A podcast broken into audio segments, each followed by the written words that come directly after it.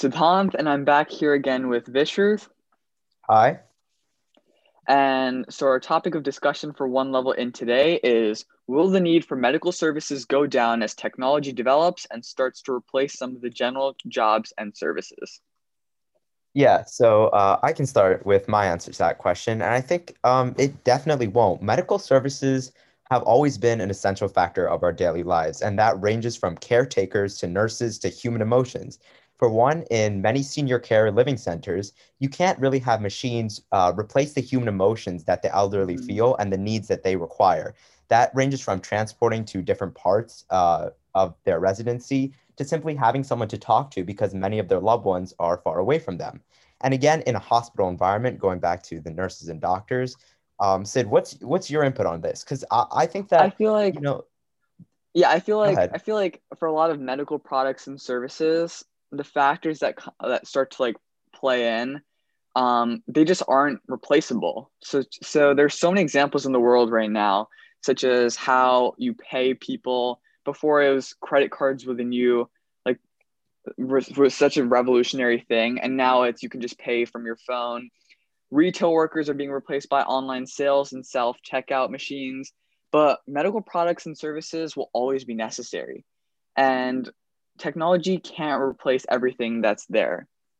Mm-hmm. And yeah, and so, going back yeah to the example of like a hospital environment, if you're performing a surgery, like you're a surgeon, there's actually mm-hmm. a statistic that predicts that there's less than uh, a 33, which is a one third percent chance that surgeons will actually be replaced by some sort of technology uh, in the near future. And that's simply because technology is uh, so prone to simple errors that humans may may be able to see ahead of time and a lot of patients don't trust that technology all the time because yeah because in the, the medical don't trust yeah. Mm-hmm. In the medical environment, you're asking the doctor at first to trust. You're trusting them with your body, but now you can't let you can't risk having this machine malfunction inside your body, and that is why the the chance that surgeons will be replaced is so low. And mm-hmm. because machinery, there's even though it might seem like this sort of technology is perfected, it's it's it will never be perfected. There's always a chance of some sort of risk which is why surgeons are given such importance because you're mm-hmm. you're letting someone handle your body and work on your body. Mm-hmm. And there's a large part of uh, impracticality in having, uh, going back to the surgery example, having some sort of technology or machine performing that. In that, first of all, it's hard for it to access all of the equipment because uh, there's a lot less um, sort of connection between the technology that's performing the surgery and the nurses or doctors that are around it, right? Because now they can't mm-hmm. give input. If they see something that that technology doesn't recognize, now they're gonna, they can't intervene in the middle of the surgery, right? So it would require like uh, a whole new process to undergo right after, and patients wouldn't be happy with that. And another thing is, there's so many cases, uh, especially in the modern era, where when simple science can't pick, where science can't like uh, through MRIs or CAT scans, it can't recognize a problem within the human body. Mm-hmm. But that mm-hmm. doesn't mean that person isn't suffering, right? There's cases where yeah. we just don't know enough and we can't see it with our current technology, where th- there's pe- there's patients that are visibly in pain and that are complaining and that are truly hurt and that need our help, but there's no uh, physical information that we can give to uh, a machine, for example, to solve that problem. Sometimes it's just a yeah. matter of, of talking to the patient and really understanding uh, understanding how they feel. Because machines as much as they might know about us they can never truly understand human emotion. And that's yeah, one of the major I've, reasons yeah. that humans are always going to be necessary in that hospital environment to take care and connect with the patients they serve with. Yeah and going back to what you were saying earlier like i also have made i've realized that for the medical field specifically the stuff we're learning changes every single day yeah. Now, if you program this this machine um, for some sort of task, and what if it doesn't recognize something, as you were saying before, like mm-hmm. it's clueless, right? Mm-hmm. And the stuff we're learning is changing every single day, and these machines won't always be capable to make these sort of adjustments that surgeons and people are able to do. Yeah, exactly. Yeah. And a great example of that was uh, earlier, you know, in like February when coronavirus was just starting to pick up pace and spread all across mm-hmm. the world. We had no quantifiable data like uh, mRNA, yeah. uh, mRNA sequences or anything like that that we could input into that technology to then recognize. Because at the time, this virus had virtually come out of nowhere, and we didn't yeah we didn't know much about it other than that it spread really really fast. And the reasons we have nurses, yeah the reason the reasons we have ahead. millions of cases of the coronavirus now mm-hmm. are essentially because we have we are clueless of what to how to treat it and how to react to it and mm-hmm. if we've trusted our lives and if the medical if the whole medical field is controlled by computers and robots they would also be clueless on what to do when when the corona something like the coronavirus comes up and mm-hmm. that is another reason why the number of cases is so high right now. Yeah. Yeah. Yeah, exactly. And if if if that if we had replaced so much of our uh, healthcare staff with those with those machines and those robots during that first coronavirus time, that disease would have killed so many more people. The the yeah. reason that the death a large part of the reason that the death rate is so low is because doctors and nurses were able to quickly recognize the specific symptoms that the patients were feeling and were able to mm-hmm. quickly adapt using technology uh, uh, to basically relieve their symptoms. So I think it's less of a fact that technology will replace humans as it's much more as of a combination humans, of both. They mm-hmm, have to I think it's more together. Like, yeah, humans will learn to have a better connection uh, with technology and replace some of their um, mm-hmm. older, old-fashioned tools with this new technology that's more accurate. Yeah, and I feel like important... yeah. I, what you were wait just, just before you move on, um, mm-hmm. what were you were saying before? I feel like humans and technology have to work together instead of technology completely re- replacing humans. Mm-hmm. The technology can just be used to assist the mm-hmm. doctors and nurses yeah. and such because using the using the technology should just be used to help the surgeons or or doctors, not mm-hmm. replace mm-hmm. entirely. Yeah, and another thing is there's so many uh, diseases in the world that are constantly changing or that work together with one another. Like eh, they're kind of like uh, side effects um, of one another. And the only way to recognize and treat them largely is with experience. Now, machines, in order to gain that much experience based on simple input without actually uh, without actual emotion, that would take years and decades years. to do. But doctors have been practicing this day after day, and they know exactly what to treat and how to treat it, and they can recognize it faster than ever. Mm-hmm. Like when you're training a sort of neural network model, which is what you use in the computer science field for these sorts of, sorts of things, and and you input a sort of database of information. But mm-hmm. for things that are still developing now, mm-hmm. the you can only give so much data to this computer, yeah. and if you don't have enough data, you're leaving a lot of a big gap or risk, mm-hmm. and mm-hmm. that can those risks can lead to the loss of someone's life, and mm-hmm. so you can't entirely replace humans with um, computers because of the big factor of stuff that aren't yet you know identified and mm-hmm. stuff that aren't entirely like mastered yet yeah definitely and going back to that uh i i like how you mentioned like the risk part of it um if, if a new and the, and the data if, if a new disease popped up it's not just implementing uh, data from that disease into uh, the computers and the and the code and the technology that we use it's also learning how it's also that technology experimenting with its code in, in a sense that it has to be done over and over and over again to mm-hmm. for example to perfect a surgery or to yeah. give the give the perfect um, give the perfect medicine based on the symptoms that it's told because there's mm-hmm. so many there's simply so many combinations uh, that you can feel and you really need so much more uh, questioning that needs to be done uh, with human to human interaction to truly understand what they're trying to say. Because sometimes yeah. um, computers can misinterpret the the input that they're given. That's not not on a coding standpoint, but more of um, the language or the phraseology that the patient is trying to put yeah. in order to make that computer understand. It, it, it doesn't always recognize that vocabulary like a normal doctor would. sometimes the human interaction between patient and doctor, whereas the interaction between patients and like the machinery that's used or like any mm-hmm. of the mm-hmm. technology, it can be interpreted differently because yeah.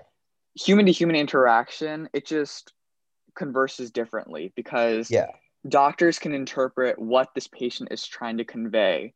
And mm. based on that, um, they can treat it in a certain way. But machines can always mis- misinterpret um, what this patient is trying to convey. And mm. also when it comes to the patient, when the, the when when it comes to the like the conversations that they've had, the humans can have interactions like the doctors and nurses can have interactions between each other and work together on what they might think which mm-hmm. includes that has multiple opinions on something that might not be recognizable but with yeah. machinery they take just the facts and data that they've been given earlier to make mm-hmm. one single conclusion they yep. don't look for the other options that it might be something else or it might be something else it's the yep. one thing that they think is the most likely Exactly. Even though it might be the one thing that's not as likely. Yep, I agree. So now there's one thing I wanted to bring up um, that I've been thinking about uh, recently. So if treatments have been developed more and are faster now, will people need long-term solutions? Um, I think you bring up a good point of treatments getting faster, but long-term solutions, in my opinion, will always be necessary. And the reason for that mm-hmm. is because many diseases that humans are inflicted with today, they can't simply be cured in a sense that giving them uh, an antibody or a pill or some sort of drug will immediately solve the underlying problem. And a great uh, example of that would be cardiovascular disease.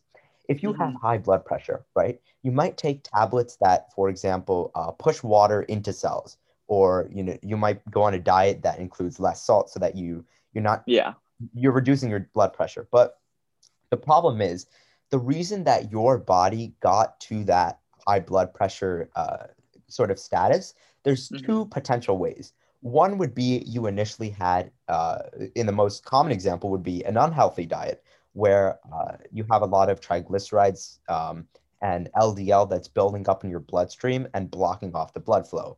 Now, with that, I definitely think that long term solutions could be significantly reduced and made much, much shorter because now it's on a chemical basis.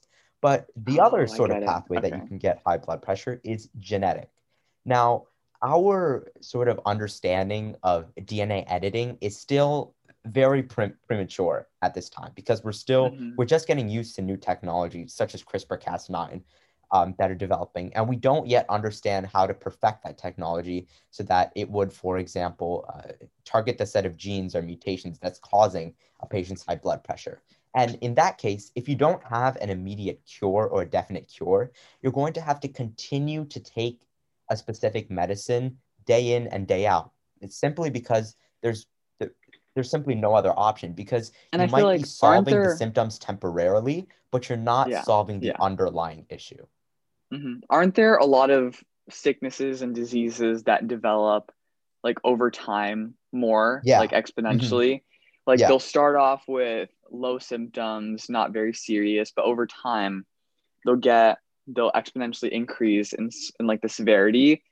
Mm. And I feel like now that I think about it more, for the for the short term solutions that might be seen to develop that have de- got, have developed like faster, mm-hmm. I feel like they won't always take into account for the long term effects. Mm-hmm. And so I think people will always need long term solutions because you they have to think doctors and stuff have to think about the future as well, right? Yeah. And to your example of gradually de- like disease that gradually develop, a great example of that would be cancer, right? Mm-hmm. Now, cancer is an example where as treatments get better, yes, uh, treatment or sorry, as treatment methods get uh, better, yes, treatment periods uh, of, of time would get much shorter because we've seen mm-hmm. in recent years with the great advancement of radiation and chemotherapy, treatment times for for cancer have gone from as long as 20 years to, to now five years where something yeah. like that is possible and that's a great example of how yes there will be a great um, reduction in the treatment time of many diseases as our exploration and understanding of science and substances and how they interact with each other improves, but there will always be a few uh, reasons which can either be novel or simply we just don't know how to treat yet. That will always require yeah. long-term solutions. I feel like the... there's just yeah. I feel like there's ahead, just new ahead. treatments, new treatments mm. that have been developed. I I agree. There, I mean, like I acknowledge that there are new treatments that have been developed more and are faster, but mm. that and those and like the long-term solutions sometimes have like a mutual relationship because mm-hmm. these long-term solutions are sometimes like varied so that they take less time and yeah. just like we were talking about cancer um, and how the, the radiation like um, treatment has gone from 20 years to five years i feel mm like it's just now that the long-term solution has just been shortened to a yeah. smaller time span mm-hmm. yeah and another great example of these long-term solutions would be if you have a handicap right if for example, yeah. you're paralyzed uh, in your legs, or you unfortunately lost your legs and you, you can't use them, you don't you there, there's no definite cure that can just yeah exactly bring your legs yeah. back, right? And those require you to go to uh, have a caretaker, for example, and that mm-hmm. still classifies as a long-term solution. That might not yeah. be a, a, biological solution, but it still is a is a level of care that involves uh, the medical industry that will always be needed for long term yeah there's some things that they just have the proper short-term cures for because in a, if you have like a, a big car crash and you lose two limbs on your body like there's only so much you can do right like mm-hmm. the when it comes to the doctors and um, how they're going to treat it um, like a caretaker as you were saying is a long-term solution and it's a it's a pretty successful one because you have someone who's there to care for you and when you need the help um, mm-hmm. because of this disability. Yeah. And there's also uh, one more important example that I want to bring under light is diabetes, right? In in mm-hmm. some cases or similar uh, disease to diabetes, where it's a problem with a specific organ that we can't transplant, right? Because yeah. a lot of people who have cardiovascular issues, if it gets to a certain stage where it's very bad, uh, heart transplants definitely are a viable solution. But if you have an issue with your pancreas, right, such as in the case of diabetes, you can't yeah. just get a pancreas transplant, and that's because of the biology of the human body. It's mm-hmm. it's scientifically impossible with the current technology that we have today without significantly harming the patient. And yeah. something like that is is where if you can't replace the underlying issue, which is the pancreas itself, you can't just remove it, right? Yeah. Then your only viable solution would be a gradual treatment that takes months on end until either, you know, basically until the body learns to fix itself or it becomes yeah. under a like a manageable state because you can always manage the symptoms but you can't always fix fix the root because mm-hmm. of the problem that you're facing and sometimes if you just take those short like um like you were saying for the pancreas if you just take it out um, I feel like there's a lot of solutions that you might that be considered almost like a shortcut instead mm-hmm. of taking this long and almost maybe sometimes even difficult route. Mm-hmm. Um, taking the shortcut is not always the smartest thing to do because it might lead to even more more um, I don't know like worse worse effects on your mm-hmm. body. Yeah. And long term solutions also often include lifestyle changes, right? Because yeah. If, if you think of it as something like going back to uh, the cancer example, even yeah. if you cured uh, a, uh, a person's cancer within five years, right? If they mm-hmm. continue the the the practices that they that they were doing that led to them developing cancer, such as maybe asbestos uh, exposure within their workplace, yeah. there's a pretty high chance that they're going to get that same disease again, right? Yeah, and definitely, yeah. Then you're then again you're just repeating short. It's repeating the process. Yeah, yeah, yeah. It's it just keeps continuing, and you're spending more money, you're spending more time, and you're having more pain overall instead of having yeah. a long term planned out solution where you maybe you know have better workplace environments or you're exercising more often and all of these yeah. external factors that can really affect how you're feeling on the inside yeah, constantly putting high medical treatment, intensive treatment on your body might be good for the time at the moment because yeah. of the current of the current issue, but mm. overall for your body, it's detrimental because yeah. constantly fixing things in your body is only deteriorating it more overall. Mm-hmm. And as much as our uh, like like the drugs and the prescriptions that we use today can help with treating diseases, the best way to avoid all these diseases is to just maintain a healthy lifestyle. And yeah. maintaining a healthy lifestyle isn't something you do in the short run. It involves years and years of a constant yeah. daily routine of exercising, sleeping well, eating healthy, maintaining mm-hmm. good social relations, and all of these factors that simply can't be replaced by an immediate short-term solution, as you mentioned. That might seem yeah. uh, that might seem very good at the time, but as you go on, it'll it might end up harming you. Uh, in fact, rather than just helping you. Mm-hmm. So here's another point I want to bring up. So if hospitals have very effective equipment that cover such like a wide spectrum of illnesses, diseases, and sicknesses, in the future, will there even be more room for newer technology? I think there definitely will, because although we may think that this is the peak of uh, the speed and effectiveness at which our technology and medicines can help people with their diseases, it's never the, the sky is the limit. You know, all, as yeah, they always say. Yeah. If you go back to the 1990s, we would have never thought that almost every American household would have at least one at-home laptop that you can carry around and bring with you anywhere, right? Because exactly at that time, computers were huge, right? Some were, you know, almost wider than some people's houses. And now they're tiny, they fit on your desk, yeah. they're portable, the first, they charge yeah. super quickly. Yeah, the first computers would take up they could be the size of a building. Mm-hmm. Like yeah. And think relating back to that, like um each time period thinks that they have the advanced like technology even mm-hmm. though as you said, like the sky is the limit. Like there's always more room for improvement. No, mm-hmm. we're not perfect. Like so, mm-hmm. if because we'll never be perfect, there's always some room for some room for improvement, mm-hmm. such as having like a faster, more safe, and more effective products. Um, that will always be helpful when it comes to helping patients or people with mm-hmm. sicknesses.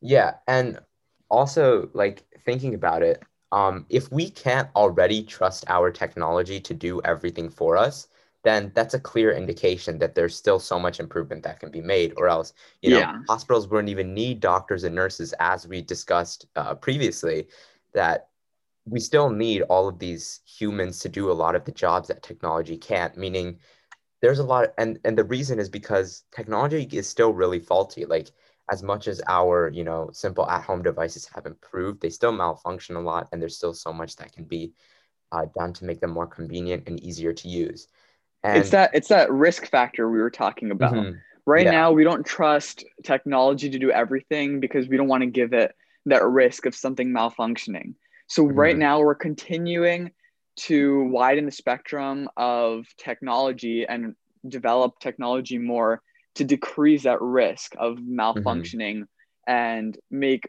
the use of this technology safer when it comes to yeah. treating illnesses and diseases and sicknesses. Also um, there's always new there's obviously always new diseases that are coming up left right left and right. And one of those uh, the prime examples of that uh, obviously as of right now is covid-19 right?